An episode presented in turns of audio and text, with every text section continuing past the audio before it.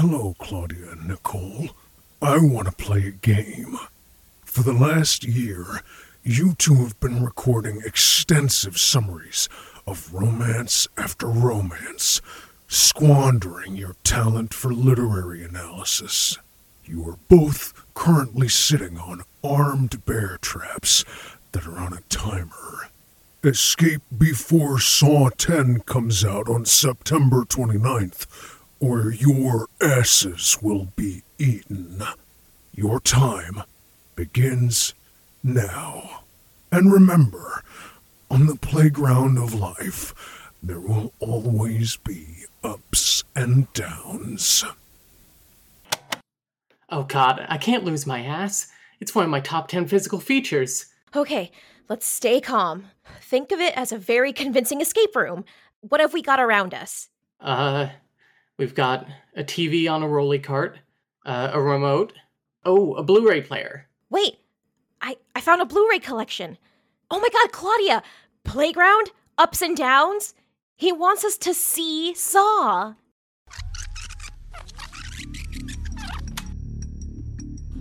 Let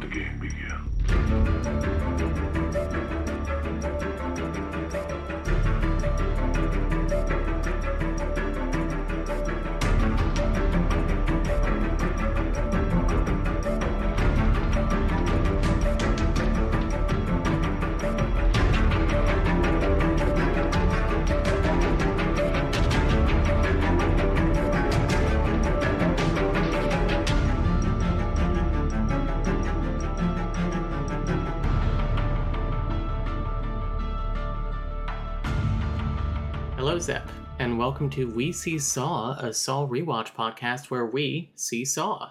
I'm Claudia, And I'm Nicole. and today we are talking about Saw, the first one uh, from 2004. Saw the first. Saw the first, not to be confused with Shrek the third. Directed by James Wan and written by Leigh Whannell, who, uh, fun fact, also plays Adam in the movie. I literally just discovered that. I read it on the wiki the same time you said it. also, fun fact this is James Wan's featured directorial debut. I did yeah, not know that. this was his first movie. I was thinking about it when I was rewatching the movie, how I don't think I had ever heard of him prior to Saw. So that makes sense. Yeah. Why don't we talk about our history with Saw here Ooh, yes. to start off our imprisonment? oh man, I'm a horror girly. I love me some horror. So I remember seeing Saw the year it came out, and I absolutely love the first one. I will forever stand by the fact that I think it is one of the greatest horror movies of all time. hmm But I've only ever seen through the fifth one, maybe the sixth one, but I also don't want to look it up until we get to that episode. Yeah. You saw the first Saw when it came out? You were like, what, Yeah. eight? well, I have a sister who's seven years older than me. Okay. yeah. So I used to not really be a horror person basically up until I saw Saw. And my history with Saw is that I was watching a video, I think by the completionist, about the Saw video game. And he was like, Well, Saw hasn't been good since Saw 3, but let's take a look at the game.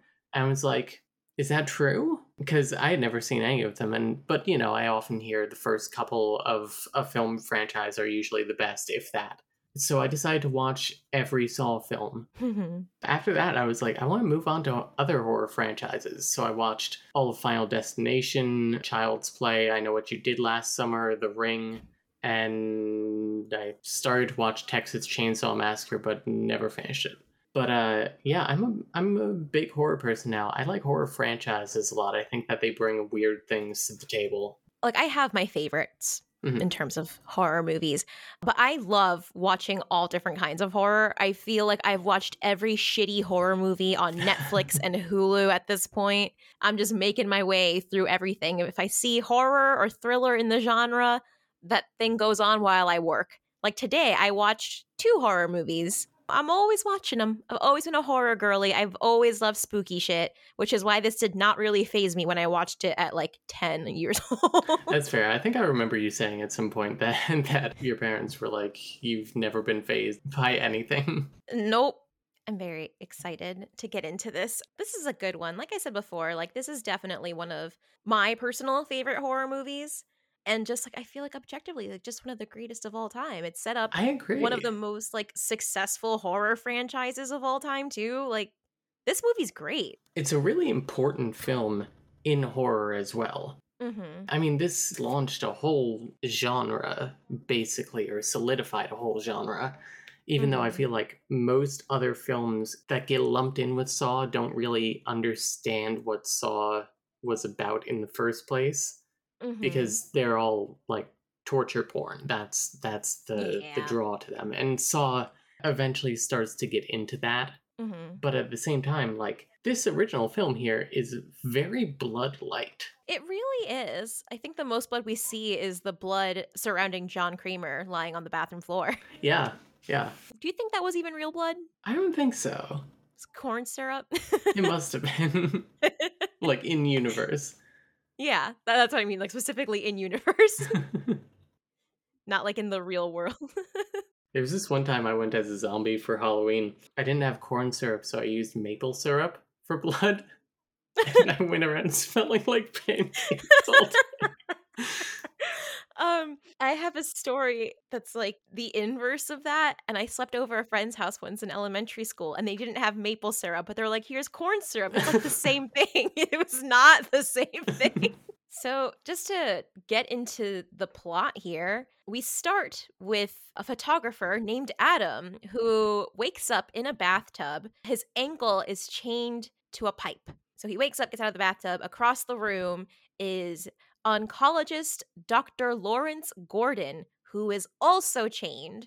Oh my gosh. what a weird coincidence I know. Look at us chained in the same bathroom. i see you're also wearing the same chain one of us will have to change So, as I previously mentioned, the body of somebody in the bathroom, there's just a body in the bathroom with them, lying like face down on the floor. It looks like his head's been like blown off, mm-hmm. essentially. And they each find a tape in their pockets. Ooh. Ooh, spooky cassette. Oh, oh this this old technology. yeah, put a little Gen Z baby in this movie. What if they don't know how to use the the cassette player? yeah, they don't know how to use the cassette player. They don't know how to use the flip phone. No, uh, a, a rotary phone. Imagine instead of the, the flip phone in that box is just a rotary phone.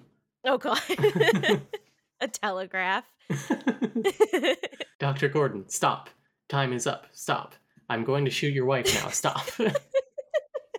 they listen to the tapes using a cassette player found on the dead body's person, and so Adam, the photographer, his tape tells him essentially to survive, and then Dr. Gordon's tape tells him that he needs to kill Adam by six o'clock, or both his wife and his daughter will be killed. so Dr. Gordon theorizes that they are currently victims of the Jigsaw Killer, Ooh. his whole MO is that he sets up these lethal games for his victims to theoretically try to escape from. We see a couple of former victims. One, we see this guy who had a suicide attempt and he has to uh, try and get his way through these like interlocking razor wires to the other end of a cage. It's not really clear what his what his goal is in my opinion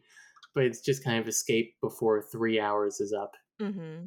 he eventually dies. Oh also fun fact the guy with the razor wires he was also in the Pepsiman video game Oh. yeah he's he's pepsi for tv game guy what a resume. yeah saws one four and six and pepsi man then we have another guy who is allegedly faking some sort of ongoing illness for some sort of gain. It's pretty ambiguous. And so Jigsaw coats him in a flammable liquid, and there's a candle in the center of the room. And all around the room, there are, there are like numbers written everywhere, and he has to find the code to his door amongst those numbers before he dies, I guess. Yeah, well, before the the candle goes out, Oh, is it too dark in there to see? Yeah, he like Okay. only has the candle, which is why it's like especially tricky for him to look look for the code because he's covered in this flammable shit. hmm So it's like, oh, one slip up, and also the floor is covered in glass. Like this guy's like Oh, really yeah, going through it.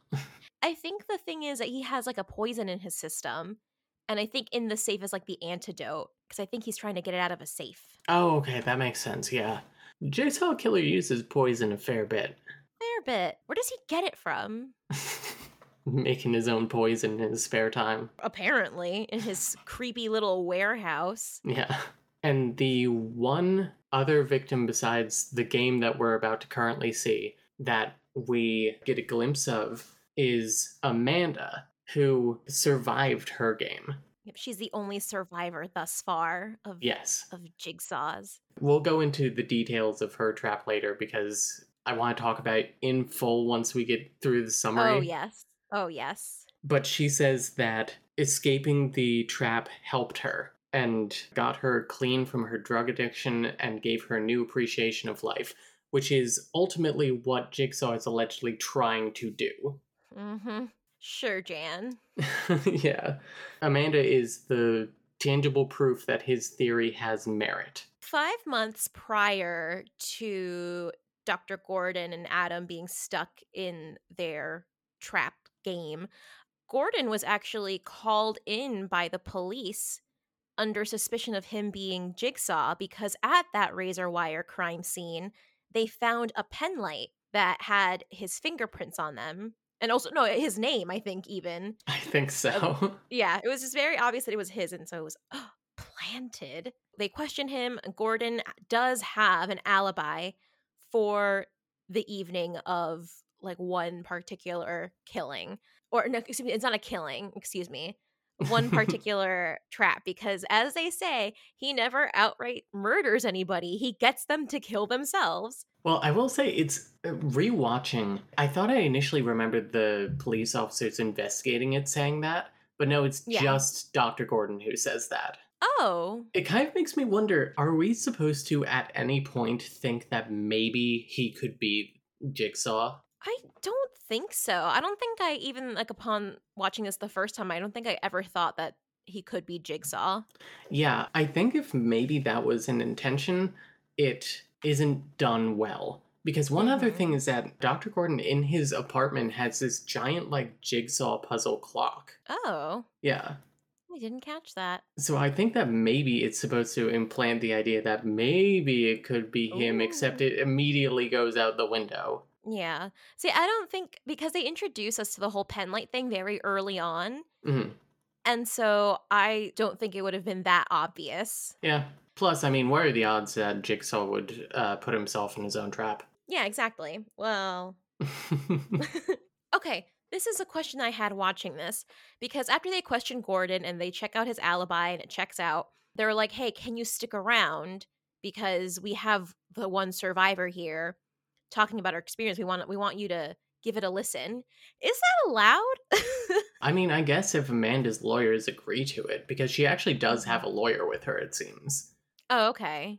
I just think it's like so random. It is. I mean, narratively, it's just the excuse for us to hear Amanda's story. Mm-hmm. But also, like, it kind of makes me wonder what Detective Tapp's goal was in showing this, because, like, if Dr. Gordon was Jigsaw and he saw Amanda being like, it was it was horrible, I had to murder a person, and he saved me. It did me so much good. If I was Jigsaw, I would be like, hell yeah, brother, I knew it. it wouldn't make me feel like guilty or anything. yeah, right? It's like oh, a little pat on the back for me. You did it, Queen. Good. yes, Good girl, job. slay. Yes. A little bit later in this five month flashback, Detective Tapp is like running through the tape that was at Amanda's game. He watches it and notices that there's a gang graffiti tag in the background of a gang that only occupies like four blocks of any city USA. Gotham. Yeah, Goth- Gotham. Somewhere terrible, maybe New Jersey. So, Atlantic City. he also hears very faintly a fire alarm ringing in the distance. So he's Oh. like, check any fire alarms in the last two weeks in that area. And it leads them to a particular abandoned mannequin factory warehouse, which is very odd. No wonder they went out of business. How many mannequins are people ordering like Yeah. yearly? What a very specific business to be in. Yeah. they creep into this place. Uh, they decide not to get a warrant. Tapp is like, who said anything about a warrant? Let's just go now. Whoa. Which is like, whoa, renegade. He's a loose cannon cop. so Detective Tapp and Detective Sing go to the mannequin factory, and there they find Jigsaw's little lair. And there's a, a dramatic red sheet over several things in the room. Which I- it's very dramatic. I love Jigsaw's dramatic flair. He's very dramatic. Yeah, they pull off one. There's a diorama of the current game that we're about to watch with Dr. Gordon and Adam. And uh is the puppet there? Yes, the puppet is there. Yeah, the puppet is under one sheet. The puppet that was at Amanda's game, Billy, Billy the puppet. Uh, Which, fun fact, James Wan built That's cool. like from scratch. It's it's not like a modified doll or anything. It was completely made from scratch. Good for him. It looks good. It's so creepy. It, it's a, it's an she's an icon. Yeah. it's amazing. Imagine like building a thing with your bare hands and it becomes such like a notable icon in pop culture. Wild. Yeah. Couldn't be me. and the final thing that they unveil is a guy who is chained to a chair who I I don't know why he didn't start like screaming sooner as soon as he heard people enter. Who knows? And he has a device strapped to him that looks like it'll put put like regular ass store electric drills into his neck, his like behind his ears perhaps to scramble up his brain. I guess yeah. Was it his neck or his temples? No, it was lower. It was definitely neck region. Oh, okay. So then Jigsaw dramatically comes home. He comes up his shitty little fright elevator wearing his black cloak with the, the red inner lining. I like how he's just wearing this cloak. Yeah. Like, like you weren't expecting anyone. Well, I guess he has his guest in the chair. Oh, of, oh, of course. You gotta you gotta present yourself well if you're having guests over. Yeah, it's also like part of his branding, you know, Yeah. which is very important as an icon. yeah. Trying to make a name for himself. Yeah. Jigsaw comes home and they're like, freeze, motherfucker, you're under arrest. And Jigsaw's like, oh, okay, officers, don't worry. I'm definitely gonna surrender. Psych. And he like presses a button to start the drills going.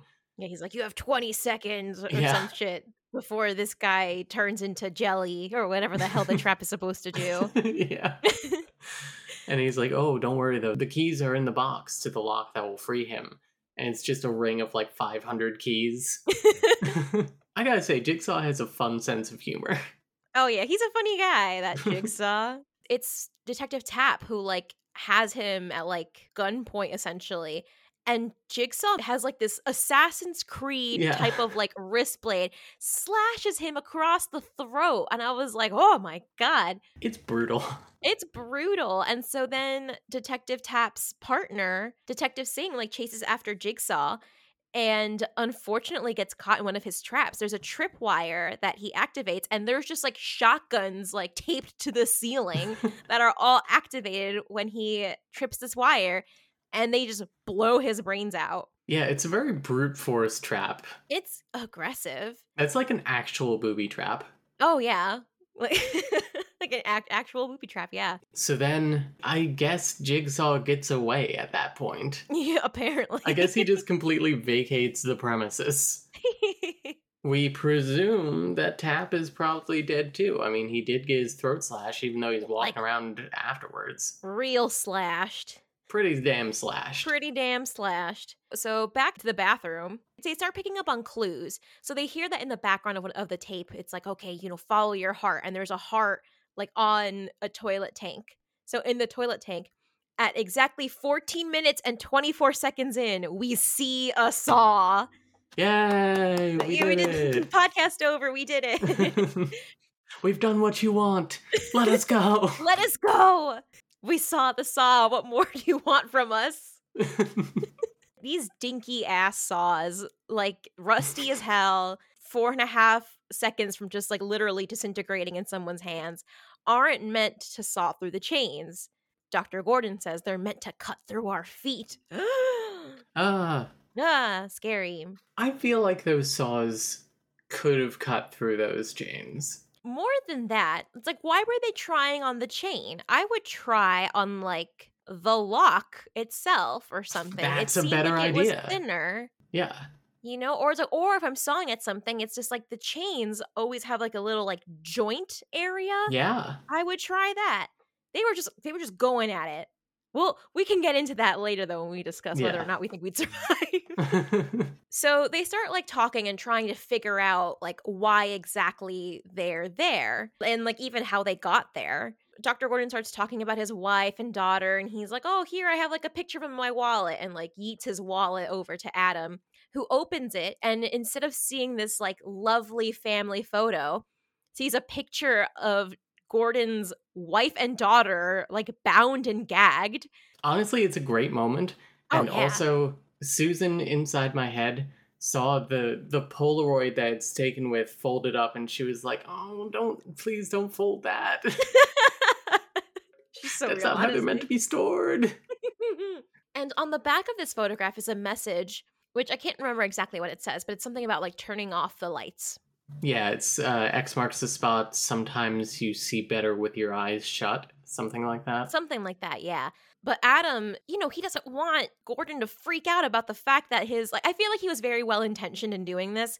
Yeah. He's like, "Oh, the photo's not here." And before he throws a wallet back to Gordon, he slips the photo out. hmm And so some time passes. They haven't really gotten any other clues.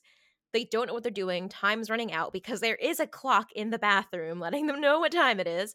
Yep. And eventually Adam says, Hey, like, turn off the lights. So Gordon, being near the light switch, turns off the lights, and they do see an X on the wall, like on a on a bathroom tile. Adam theorizes that it was glow in the dark paint, and the lights being on charged it up. So now that Mhm. the lights are off, they can see it again. Also, during this whole thing, something gets like tossed and a chunk of mirror breaks off, and they realize that it's a two way mirror or one way mirror. Two- I think the term is two way mirror, but really it's a one way mirror. yeah. Let me look up what the fucking term is. Two way mirror? Oh, one way mirror, also called two way mirror. oh, okay. Or okay. one way glass, half silvered glass, and semi transparent mirror. So they discover that there's a semi transparent mirror. Uh, and after they break it even more by like just like throwing shit at it or whatever, they see a camera. So they're being watched. They know they're being watched. yes. Wild. Jigsaw is a front row seat, Yeah. which is his MO. At other crime scenes, they found like peepholes and stuff. little peeping Tom. Can you imagine just like standing there for a couple hours, for like three hours, waiting for this dude to walk through razors? My ass would be so bored. Get on my phone, play Sudoku, accidentally have like a notification go off, and then they know I was there. if I was walking through razors and I heard like bing, I would be like, what the fuck? you just hear like like Candy Crush because he's an I mean, old he guy. is in his 50s. yeah, he's an older guy. Of course, he plays Candy Crush. the story jumps back and forth in time a couple, you know, very often. It's how it's all set up. yeah. So, something also worth mentioning is that Dr. Gordon, before leaving for the night that he got kidnapped, was told by his young daughter that there was a scary man in her room. And he was like, okay, sweetie, my little crazy eight year old or whatever thinks the boogeyman's here. All right, let me take a look.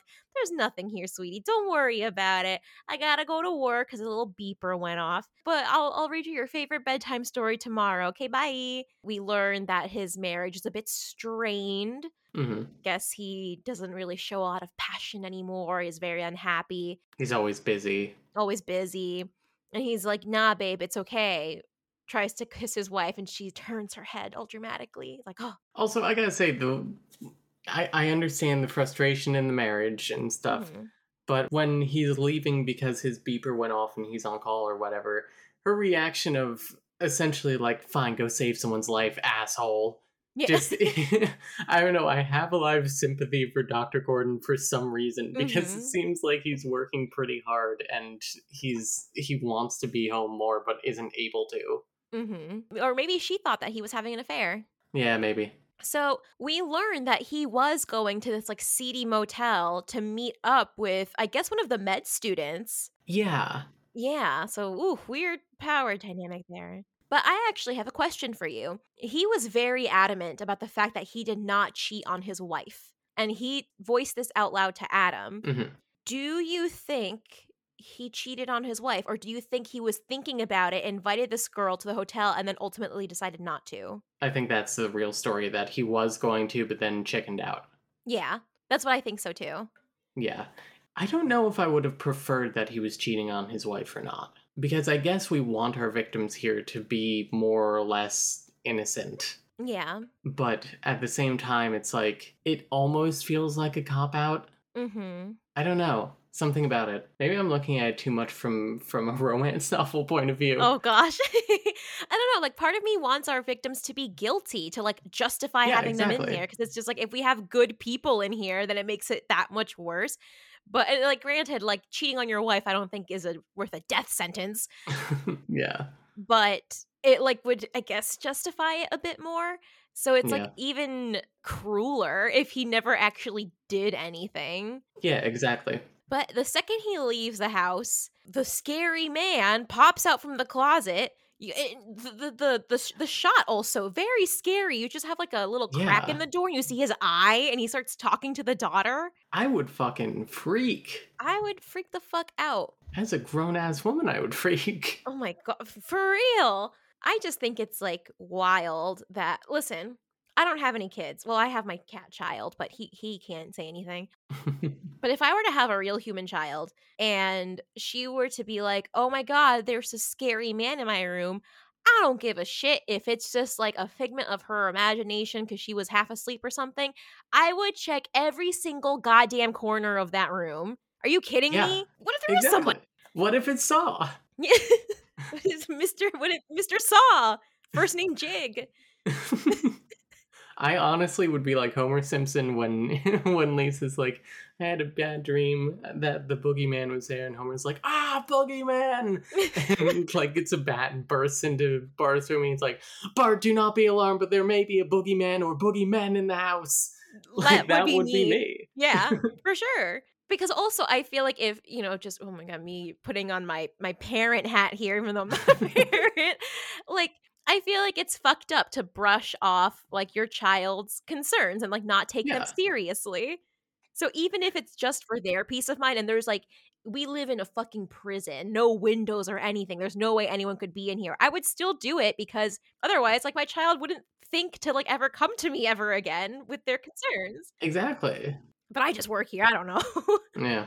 I don't know. You and I share a niece here, and I think that if she ever sleeps over either of our places, she is safe from boogeymen. yeah. I'll sleep with a knife under my pillow. You kidding me? I'm ready to go. the woman who sleeps with a knife under her pillow is a fool every night but one. exactly. So yeah, so this guy like also very creepy because he's like under a bed sheet the whole time too, and he's like, "Come here, Yeah. little girl," and like snatches her up. She screams. Her mother comes running into the room, and she's like, "Oh my god!" And so he ends up like tying and gagging the both of them. So when they find the X on the wall, behind the tile is a little box. In the box is a cell phone, a flip phone, of course. It's 2004. Mhm. Two cigarettes, and then like a little note. And the note says something along the lines of shooting him isn't the only way to kill him. Like like cigarette will like poison your blood or some shit. And Gordon deduces that if he were to like dip the cigarette into the blood, it contains a poison. I don't think we ever talked about the guy in the middle besides the fact that he shot himself. Oh, okay. Let's talk about the guy in the middle. On one of the tapes that they got, Jigsaw was like, You'll notice another victim in this room or whatever. When you have that much poison in your blood, the only option left is to shoot yourself. Yeah. Which, I don't know, I feel like I would rather just let the poison kill me. Yeah. Seems cleaner. Yeah. I, I wouldn't want to inconvenience my kidnapper. Yeah. Oh my God. God forbid. so yeah, so he deduces that dipping the cigarette into the blood would in turn poison Adam if he were to smoke the cigarette. The phone rings. The phone cannot make any outgoing calls, but it can receive calls, and the phone rings. And it's Adam's wife who is being held hostage right now.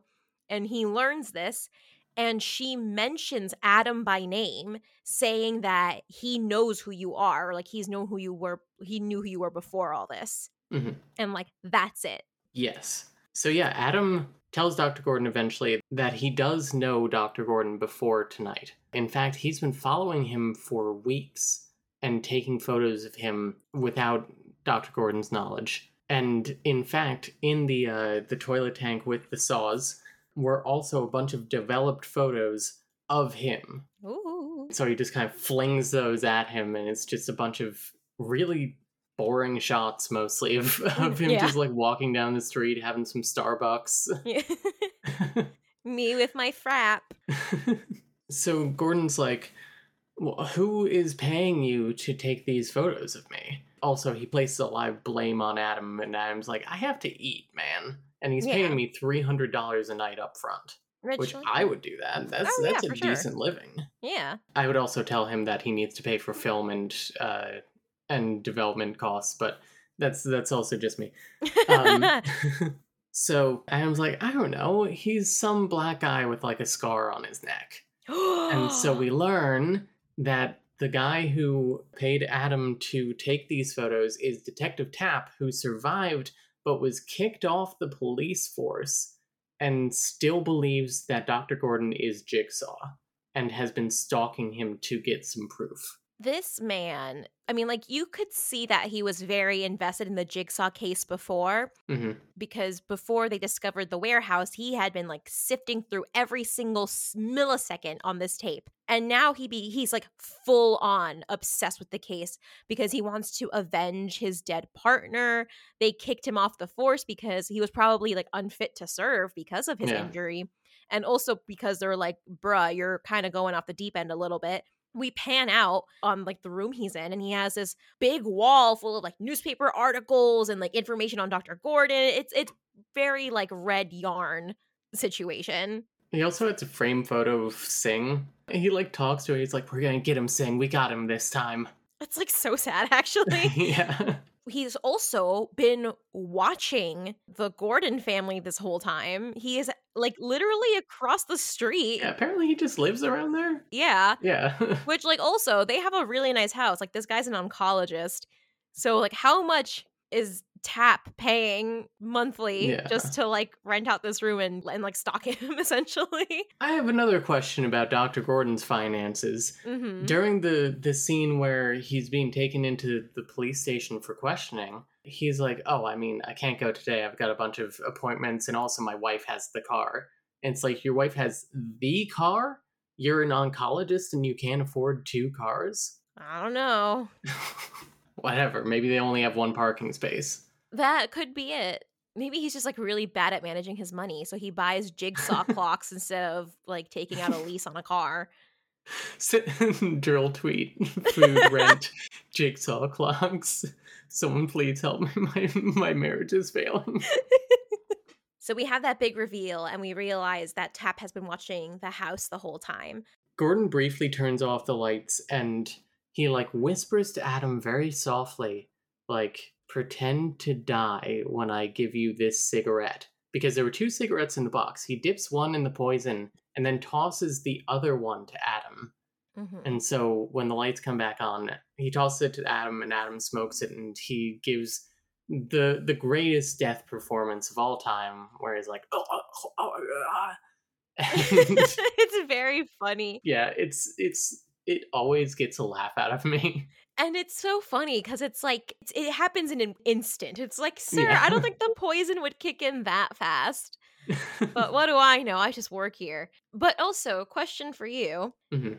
If you were presented with a cigarette that you really wanted, but it had blood on the end of it, would you smoke it? no not at all i would try and like rip that piece off Yeah. even if it's like the filter or whatever just like fine i'll i'll i'm Raw raw dog dogging this cigarette yeah. Yeah, I thought that was wild. I'm like, ooh, I would certainly not do that. I'd be like, whose fucking blood is this? Are you kidding me? No, thank you. Even if it's just corn syrup, like that's gross still. yeah. And so Gordon's like, I've killed him with the poison like you wanted. Where's my family? And Jigsaw like pushes a button and Adam gets electrocuted through his chain. And it's very And- obvious that he's not dead. Yeah. or he's been revived. wow. wow. Clear. Uh, when I got CPR and AED certified, they did teach me to put the AED pads on the ankle. um, oh yeah. Yeah, that's That's that's, best way to do where it. it's a major pulse point. Yeah, exactly. uh, we also find out that Zepp is behind it somehow. How does I don't actually remember how we learn about that. yeah? All of a sudden, they just kind of know that it's Zepp. Yeah. Apparently, in one of the photos, Zepp is just like creeping inside their apartment. Wild. He's just there. Yeah. Okay. So at some point, they realize it's Zepp who is an orderly at the hospital where Dr. Gordon works. Yeah, so it's Zepp, the orderly, who showed up earlier in the movie, basically in the hospital, being like, "Oh, that the that's just not a patient. That's that's his name's John, and he's a very interesting guy." Yeah. So, like, okay, Zepp. So so sure. it's Zepp for some reason. yeah. So now we get into the end game here. Time's up now. It's six o'clock. Dr. Gordon's time is up. And I'm sorry, you have to be the one to tell him that you die now. Yeah, and she so she says game over, but then she reveals that she's been she had, she's slipped out of her restraints and starts fighting Zepp, trying to take the gun from him. And so Dr. Gordon's just hearing like screaming and like wrestling and gunshots in the phone and he and he like freaks out cuz he thinks that his like family is like being murdered. Honestly, this scene is so funny to me. For so many reasons because Cary Elwes just goes so over the top at this point. He just becomes completely unhinged in his Oh. performance. yeah. First of all, I love when the phone rings and he picks it up and is like, Is that you, Zepp? you bastard? And he hears his wife's voice and he's like, Allie?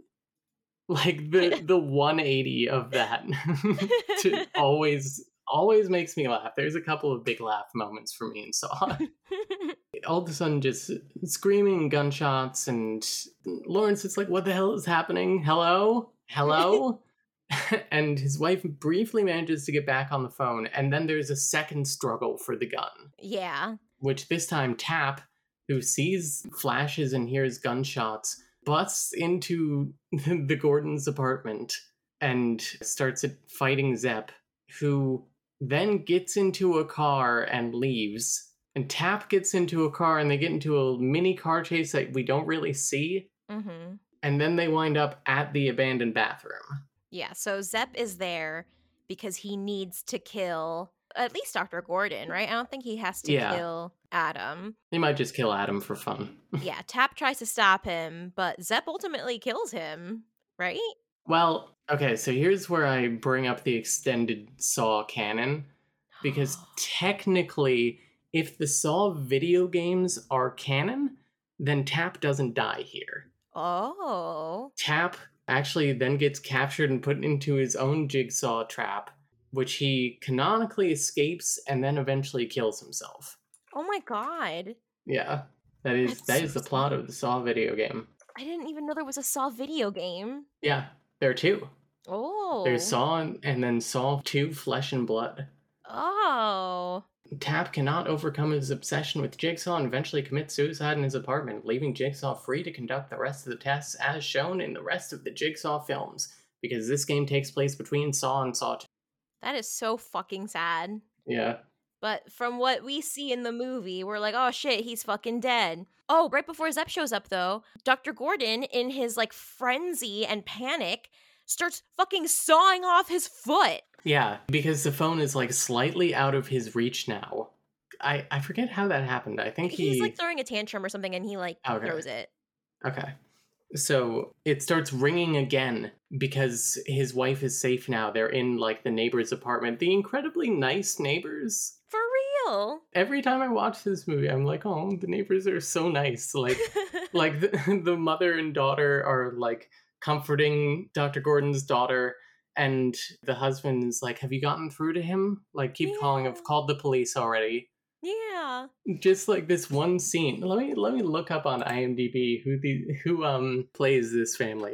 Please continue. In his frenzy, he's like sawn off his foot and he grabs the gun that's lying next to the body on the ground and he's like, I'm sorry, I have to do this for my family and shoots Adam in like Yeah. the stomach or something and he goes down. In the shoulder. Oh, his shoulder. Thank you. Yeah. Zepp shows up and you know there's like a big old fight. Zepp is like I'm he's like I have to kill you. It's it's the rules. And then Adam springs up still alive and like wrestles Zepp and like bashes his head in with the lid of like the toilet tank. It's fucking brutal. Yeah, he really fucking gets him. Gord what happens to Gordon at this point? Like he's able to get out, right? Yeah, he like half kisses Adam. Well, he doesn't really kiss Adam, but he like presses his forehead and he's like, I'm going to go get help. And Adam's like, please don't leave me. And he's like, I'm coming right back. he his his complexion is Yeah. like that of a ream of printing paper. Man's is so pale. Yeah, W.B. Gordon wishes they could get a, a paper as white as Dr. Gordon looks. also, that family is uncredited, it seems. well, they were the best part of the movie, so It's justice true. for them. If you were in this movie and you were that family, please reach out to us. We would like to interview you for five minutes. yes, please, thank you. So Gordon like drags himself out of the room, and Adam's like, "Oh fuck! Like, what am I gonna do?" Adam is like checking through Zepp's pockets to see if Zepp has a key. Oh yeah. Instead, what he finds is another mini cassette tape. And the tape is like, Hello, Zepp. You have a slow acting poison in your system, and only I have the antidote. Will you kill a mother and daughter to save yourself? So, Zepp was actually, his task was just to kind of be Jigsaw for the day. Mm-hmm. Little RP. Yeah, little little RP. And Jigsaw is actually the body on the floor. He was alive and just kind of watching the game the whole time. He had the best front row seat e- ever. Except he was only looking in one direction. Yeah, with his eyes closed. He has to like kind of peel his eyes open. Yeah, he has like this like fake skin shit like over his head, but also made up like the gunshot wound and stuff. Yeah. Wild. And so he's like, "There's a key in the bathtub," and then starts to walk out. He turns off the lights in the bathroom. Adam's screaming, "No, no!" Because he remembers that when he woke up, he pulled the plug in the bathtub, and the key went down the drain. Yep. And Yep. then Jigsaw says, Game over, and shuts the door. And the movie ends with us just hearing Adam screaming. Adam screaming over the credits for so long is so good. It's such It's a so harrowing way to end the movie. For real. So I want to get into some fun facts that I discovered. Mhm. There are also some plot details I want to discuss. Okay, let's do that then. Okay, so I gotta say, the legacy of Saw is like these the gruesome traps. But as we said, this movie is very blood light. And also, this movie is just an escape room. Yeah. I mean, the point is for Dr. Gordon to shoot Adam. Hmm But also, like, the little, like, hidden clues and things, and, like, it's kind of a fun little adventure. Yeah. I would do it. We can get into that in a bit though. yeah. Also, I gotta ask what Zepp gets out of being a weirdo to them. He has the stethoscope, and Mhm. first of all, the daughter's got got a fucking heart rate of a runner. Like she, like even panicked, her heart rate is like sixty BPM until he like directly points a gun at her, and she starts really freaking out. And even and it doesn't even get up to one hundred and twenty, I think no. but also like what why i know that it's just because we're supposed to think that he's jigsaw but now thinking about post movie what does Zepp get out of this is he just Maybe a he's weirdo just a fucking weirdo. Yeah. also i did kind of find it funny after he like takes the daughter off the phone he like gives her a little kiss on the head yeah, that's fucking weird. i also gotta say i love this movie the end of this movie kind of goes insane Yes. it's like a very slow like psychological drama basically and then the last like 20 minutes are all like gunshots sped up footage and like screaming and just everything happens so much at the end of this movie Also, now I got I gotta talk about John here. So John Kramer is Jigsaw. John Kramer is the patient we see when Dr. Gordon is like, you know, brought to the police station for questioning. He is teaching some med students, and John is, I think, asleep in the bed. And he's talking to his students, and he's like, the patient had intestinal cancer that uh, metastasized, and Zepp walks by, and he's like, his name is John Doctor. He's a very interesting person. And Dr. Gordon's like, yes, thank you, Zepp. You see, our orderlies have a very special bond with our patients. And I think what we're supposed to get out of it is it's like dehumanizing to John. That's the idea, right? Yeah, I guess so. Am I crazy in not thinking that's dehumanizing? I don't think so because it's just like I mean I, I don't know like this is a teaching moment, you know. Yeah. Like, one, he's asleep, Mm-hmm. or appears to be asleep. Yeah. And I feel like you can kind of, I mean, I'm not going to say you can say whatever, but I feel like you can get away with with talking more broadly about this patient while he's asleep. Two, I don't feel like in normal conversation you would say like John did this, John did this, John did this. I feel like maybe off camera, I- I'm just making shit up right now, but maybe off camera, Dr. Gordon was like, "This, this is John Kramer. He's been a patient here for X months. hmm Here's his history. The patient started with intestinal cancer. Don't know. Like for me personally, like if I were in that situation, like I don't want them knowing my fucking business. Like I understand they need to like know about like my diagnosis and like treatment and stuff like that as like it, it's a learning opportunity. But like I mm-hmm. don't feel the need to be like introduced to them. I'm not their fucking friends. Like they're learning. I feel if I was if I was awake in there and stuff, I would want I would want to at least be acknowledged that I'm in the room. that that yeah. If I was awake, you know, Yeah. I'd be like, "What's up, guys? yeah, I got cancer." At the same time, yeah, I, I feel like I don't want to be pointed to and be like, yes, Claudia here has cancer. Five students, please take notes. yeah. Actually, I have been in this situation. Oh. Not with cancer, but I have been in this situation with a psychiatrist. I used to see a psychiatrist who basically every time I was there, because on Wednesdays he would have students with him, I would go into my sessions and there would be a student there just like observing. Mm-hmm. And the student would say nothing most of the time. And I didn't usually feel dehumanized. I think only one or two times when either this psychiatrist who was a dick to begin with, or the student was being particularly weird.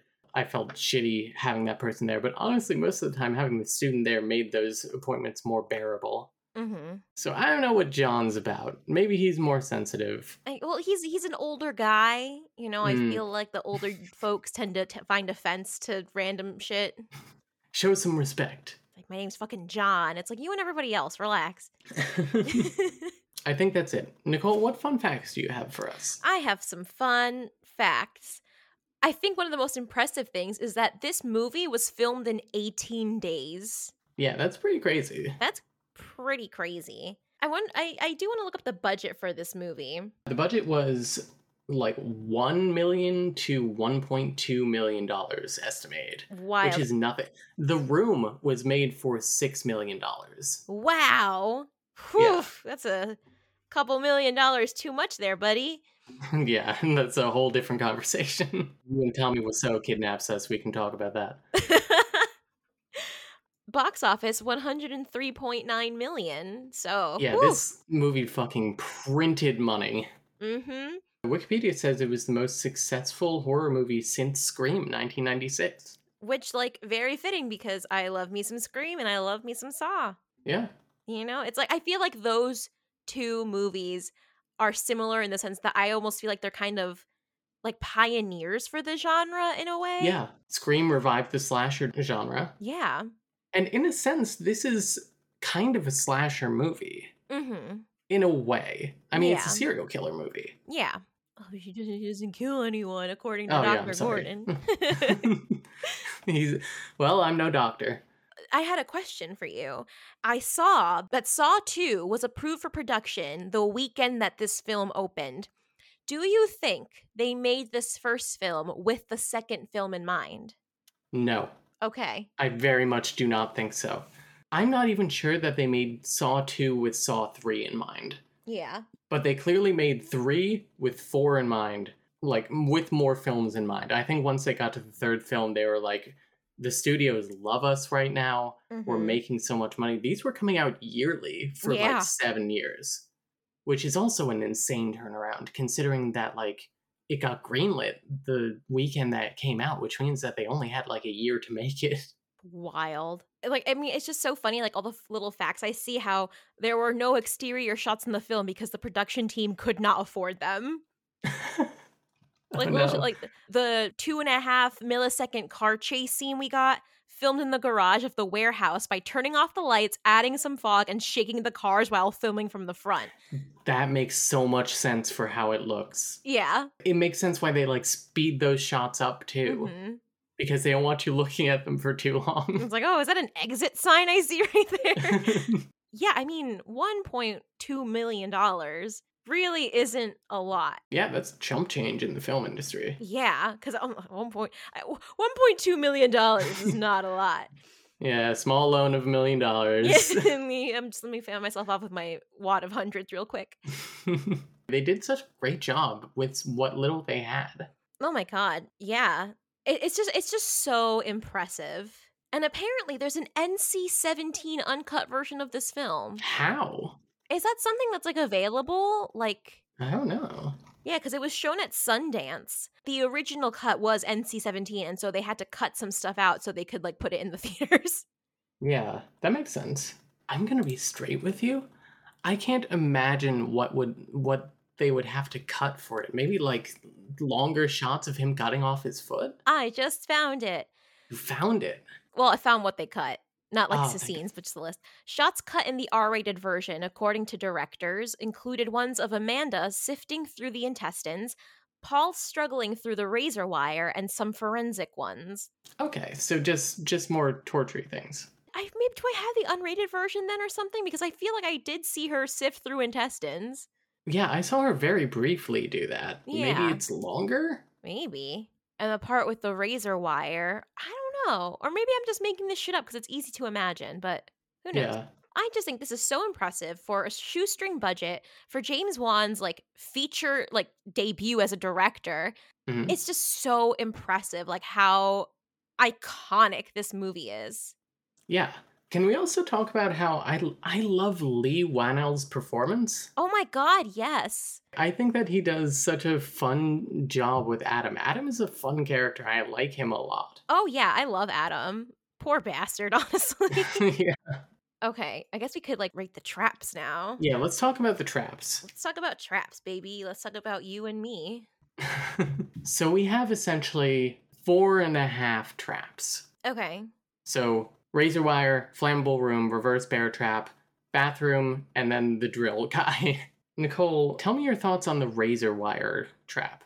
Okay, how are we like rating these on like how like clever we think they are or like I mean, I guess general interest. Like, is this an interesting trap? Is this an effective trap? it was very poetic in the sense it's like oh you cut yourself i uh, you know probably not to die but for attention which like is a, a mm, whole other Fucked thing up thing to say. really fucked up thing to say but if you want to live you're gonna have to cut yourself multiple times so it's poetic in that sense and i guess i appreciate that in a way Yeah.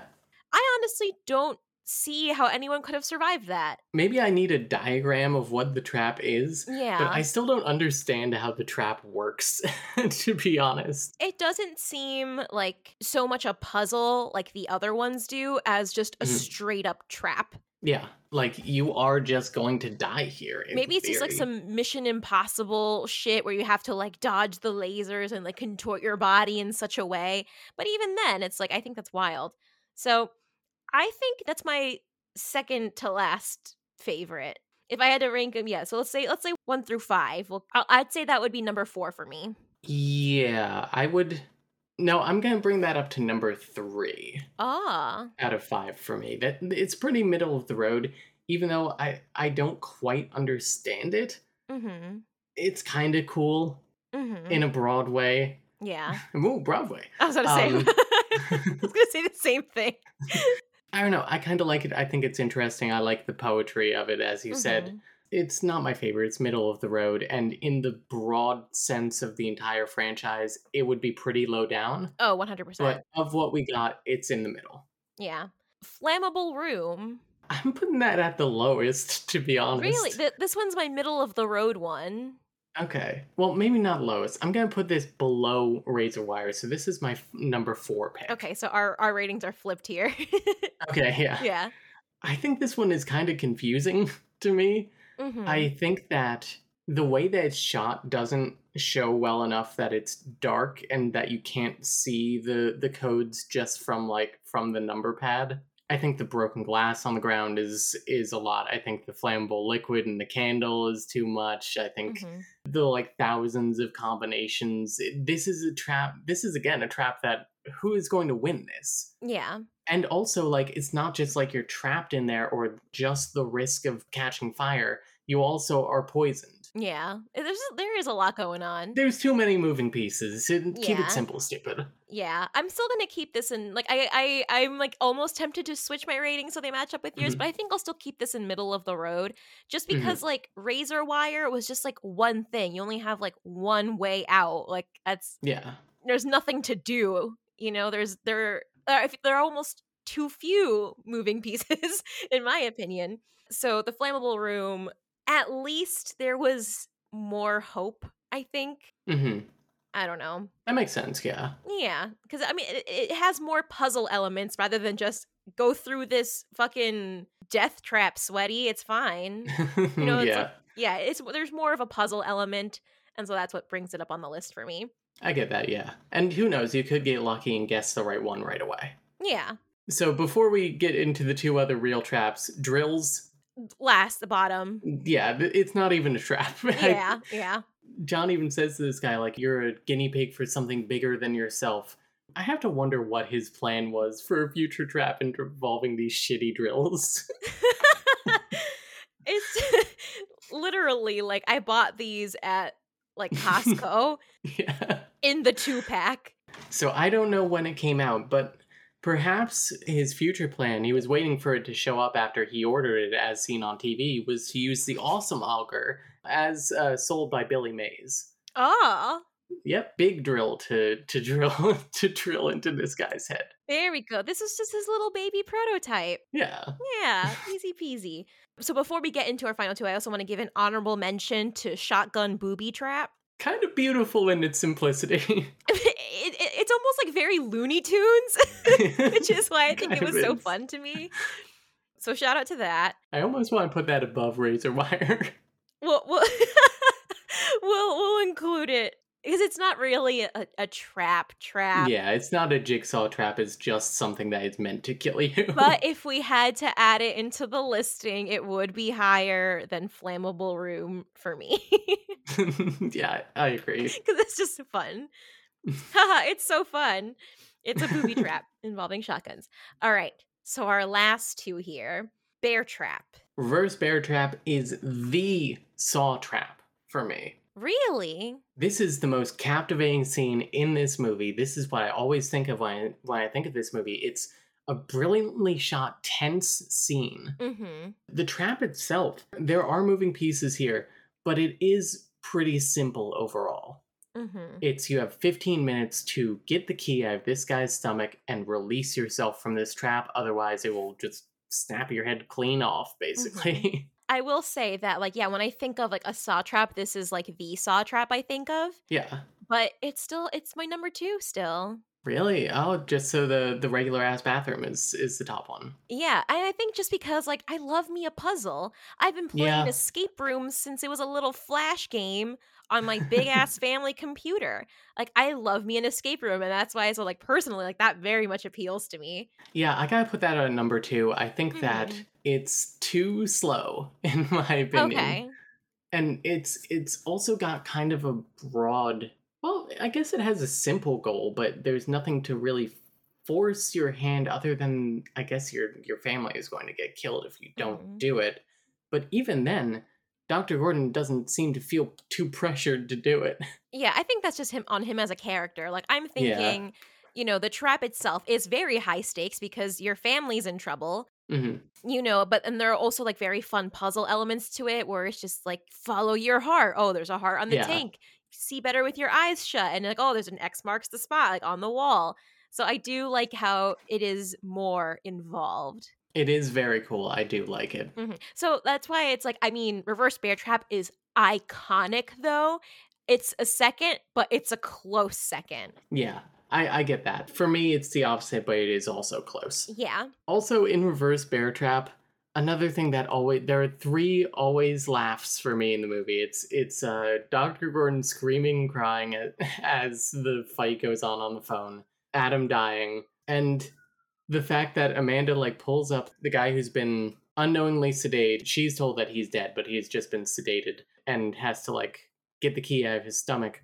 The fact that she lifts up his shirt and there's like a big question mark painted on him like the riddler so funny. Yeah, exactly.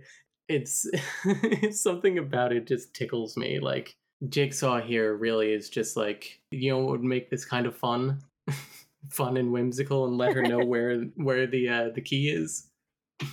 If I painted a big question mark on this guy, it's like i think that's a good clue I also think the added layer of like I'm going to tell you that he's dead, but at some point you have to realize that he's not actually dead and do it anyway. mm-hmm I'm not sure you had to go that hard. I think you could have just said, like, you have to kill this man to save yourself. Yeah It almost feels like she she gets off a little bit easier. Cause like she has that excuse initially of like, it's okay, he's dead. mm-hmm Even though it's fucked up. yeah So those are our traps for this one. While we're here, Jigsaw's death count here. We have Paul in the raised wire trap, Mark in the flammable trap, the guy Amanda killed. Do we count the guy with the drills? We never find out what happens to him. I'm thinking that he lived because Yeah. they shot the drills and then Jigsaw had to run away, so he probably didn't come back to finish the job because like the cops came. Okay. So we'll, we won't count him as a victim. Zepp. Sing. Should we include Tapp now? I'm going to say that we can only count somebody as dead when they are shown dead. Okay. We never get confirmation that Tapp died. We never get confirmation that Adam died. So we don't count those two. Okay. We never got confirmation that Drill Guy died, so Okay, that yeah. works. Okay. So we have Paul, Mark, question mark guy, Zepp, Sing. I think that's it. I think yeah, I think that's it. Okay. So Nicole, do you think you could survive this Saw movie? Uh if I'm in like the the A plot with bathroom and shit, I absolutely think I could survive. Yeah, you could crush that easily. Oh my god. I've been training for this my entire life. I'm being so dead ass right now since the age of nine when I discovered, or eight, one of those, very around the time that I watched the Saw movie, I discovered my love of escape games online. I've done a couple of escape rooms. One experience was not that great. They essentially gave us the answers. But the other two I've done, I have escaped. And we didn't have to really ask for hints. Mm. And let me tell you, not to toot my own horn, but I was a key player. Ooh. Yeah, I agree. I'm getting out of here, no problem. Also, you really fucking think I'm gonna saw my own foot off? Bitch, I will break my bones. Yeah. I mean, you're kind of not walking the same ever again either way. Uh, yeah, But, you know, like, I, I feel I would rather have the foot. yeah. Or like, won't, I won't have to worry about blood loss like Dr. Gordon, yeah, who was like 50 shades of pale. the other traps, I feel I probably would not do as well in. Yeah, no. I mean, definitely. Razor wire, no. Yeah, flammable, no. No. I did wonder with the glass thing, like, how much glass was there? Like, is it something I could have just like swept my foot across and like kind of brushed it out of the way? I feel like you can probably scoot it out of the way. But maybe you're not thinking as clearly because of the poison. who knows? I'm also wondering. I'm like, maybe it's just like three inches of glass, so you can't actually push Yeah. it away. Who who fucking knows? But that was the first thing that came to mind. Reverse bear trap. I honestly cannot say whether or not I think I would survive that. I think I could do it. You think you can do it? I think I could do it. I don't know. I also feel like I wouldn't have struggled in that chair so much like she did. Yeah. But the thing is, the time only starts when she left the chair. Yeah, but because because she pulled something and it like Yeah. whatever. It had essentially like a hand grenade pin in it. Yeah. I feel like I wouldn't have struggled so much at first. I'd probably cry and Yeah. just just sit there crying for a little bit. what do you think of the twist? Let's rate the twist here. The twist being that John was on the floor the whole time. Yeah, that Zepp was also a victim and the real Jigsaw was in the room on the floor and he was John, the cancer patient we briefly saw. That honestly, I remember what I remember like watching this very like a long time ago and this blew my fucking mind. I did not expect that like dead body to rise up and be like I'm the game master, bitch. I can't remember how I felt about this twist. hmm I like it. I do like the twist in the broad sense, but I think having watched like most of the other Saw movies hmm has kind of tainted this twist for me because like yeah, of course it's John. He's Jigsaw. Yeah. Like he's the I know this already.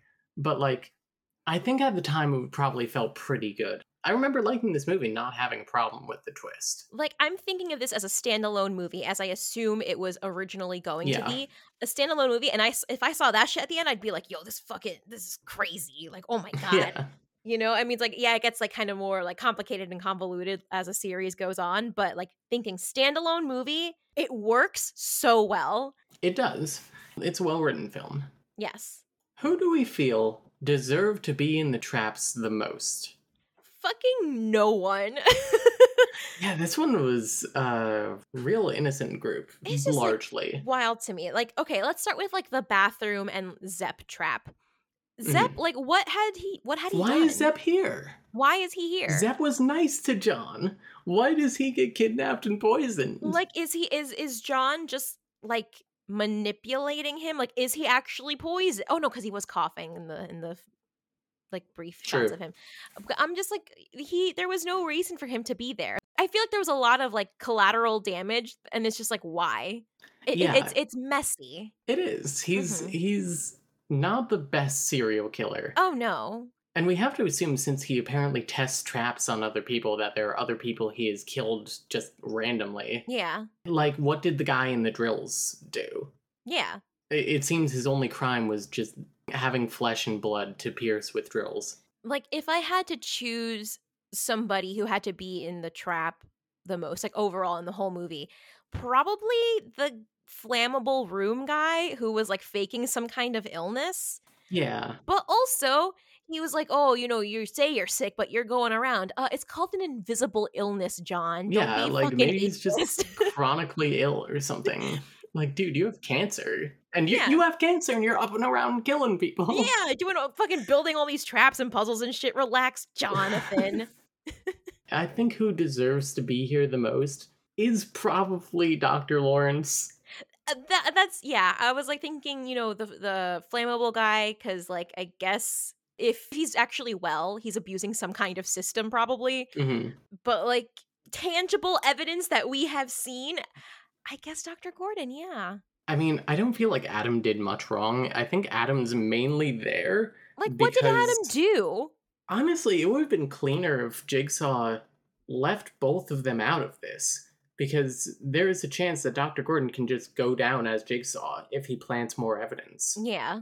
I don't know. I guess he decided that he didn't want to wait and make the police think that he was Jigsaw. He was like, ah, fuck it, I'll just kidnap him and kill his family. Yeah, fuck it. Fuck it, we ball. Yeah. And I'm wondering because he did tell Adam that the key was in like the tub or whatever. Yeah. Do you think he intended for him to escape? Do you think he intended for like that thing to go down the drain? No.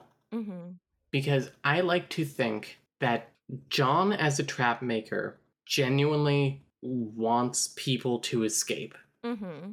I think that he is so happy with Amanda escaping. And Yeah. I think that he wanted Adam to actually be able to leave. Yeah, because I mean, Adam didn't do anything No. like at all. So he was probably more of like a tool than anything. Mhm. And it just was really unfortunate because he ended up not being able to escape because the thing went down the drain. yeah. But obviously, Jigsaw's not going to help him because it's just like, bruh, if I get close to you, you're probably going to bash my head in with the lid of a toilet like you did Zepp. Yeah. I guess so. Dr. Gordon, the most. I'm honestly going to say Zepp the least because we don't know what the drill guy did. yeah. Drill guy is a wild card. Yeah. Zepp the least because Zepp, Zepp was like actively nice to him. Yeah. so It, it just feels like a bigger dick move to do that yeah. then. When people are nice to me, I'm going to do some shit to them. nice guys finish last. Slam the door. How useless were the police here? Moderately useless. Yeah, I feel like there was potential to be useful, but then like Mhm. shit went up in flames with the shotgun booby trap Yeah. and like Tapp getting kicked off the force and having to go like renegade cop because if he stayed on the force, he would be able to have like backup for all the things he did, you know? yeah. If he had just waited for a warrant, this might have been over. Yeah, drill guy probably would be dead, but like maybe he did something Yeah. terrible, who knows? Yeah. You know what? I'm going to assume that Drill Guy did something really bad because if he was a prototype for this trap, assuming it works, he wasn't giving him like a chance to get out. Yeah. So he probably did something totally irredeemable. Yeah. I- I'm willing to think that. I, he's the biggest bastard of all. I'm convinced. Deserves to be there the most. Yeah. but yeah, Tapp got to Jigsaw's like hideout yeah. and then completely failed. Like he's a good detective. He figured it out. But yeah, he just he fucked it up. But also, he completely did not figure it out because even after that, he was like, clearly it's Dr. Lawrence. Oh, well, yeah. He figured it up until Dr. that Gordon. point. Yeah. so I think that's it. Do you have any final thoughts on Saw? Final thoughts. I've said it before, I'll say it again. Absolutely iconic, objectively one of the greatest horror movies of all time, one of the pioneers of the genre. Could not agree more. It's an important film. It's a good film. Yes. I I really love this movie. And just so impressive on so many levels. I mean, like acting, writing, and I mean, filming in 18 days with a shoestring budget. And it's James Wan's directorial debut, essentially. Like, yeah. so impressive on so many levels. Saw one, you will live on in my heart forever. Yeah. Ah, Saw one. Saw one. Oh, so what are we gonna do next time? Well, we're gonna stay in this basement, of course. oh, I guess we gotta watch Saw 2 now. guess so. I won't give away my thoughts on Saw 2 quite yet. Oh my gosh, I already forgot what the movie was about, so I'm excited to rewatch it. Okay. Well, Nicole, where can the people find you outside of this basement? Oh my gosh. Well, if I ever get Wi-Fi or Surface in here, I'll be tweeting at Sexy Pagliacci on Twitter. That's S E X Y P A G L I A C C I, the sad clown. And you can find me at Punk Dyke on Twitter. That's P U N K D Y K E. And I didn't even have to kidnap anyone and chain them to a pipe to get it. But you would have. I would have. I would have. 100%. and you can find the show at We See Saw on Twitter. And we don't have a Patreon for this show, but if you want to help us generally, go subscribe to the Three Little Words Patreon, Yeah. the 3LW podcast on Patreon. we do essentially the exact opposite thing on there and read romance novels. Let me tell you, after reading a year's worth of romance novels, I was so excited to watch a horror movie. oh my god, yeah, it was a nice change of pace to talk about something Mhm. different. Yeah. And if you want to email us, our email address is playingontheseesaw at gmail.com. Email us your thoughts, leave a review. yeah, tell us whether or not you would survive jigsaw Yeah. straps and why. I would I honestly would love to hear what other people have to say. Like, yes, tell me how you think you would uh, like survive this. 100%. All right. Well, until next time, game over.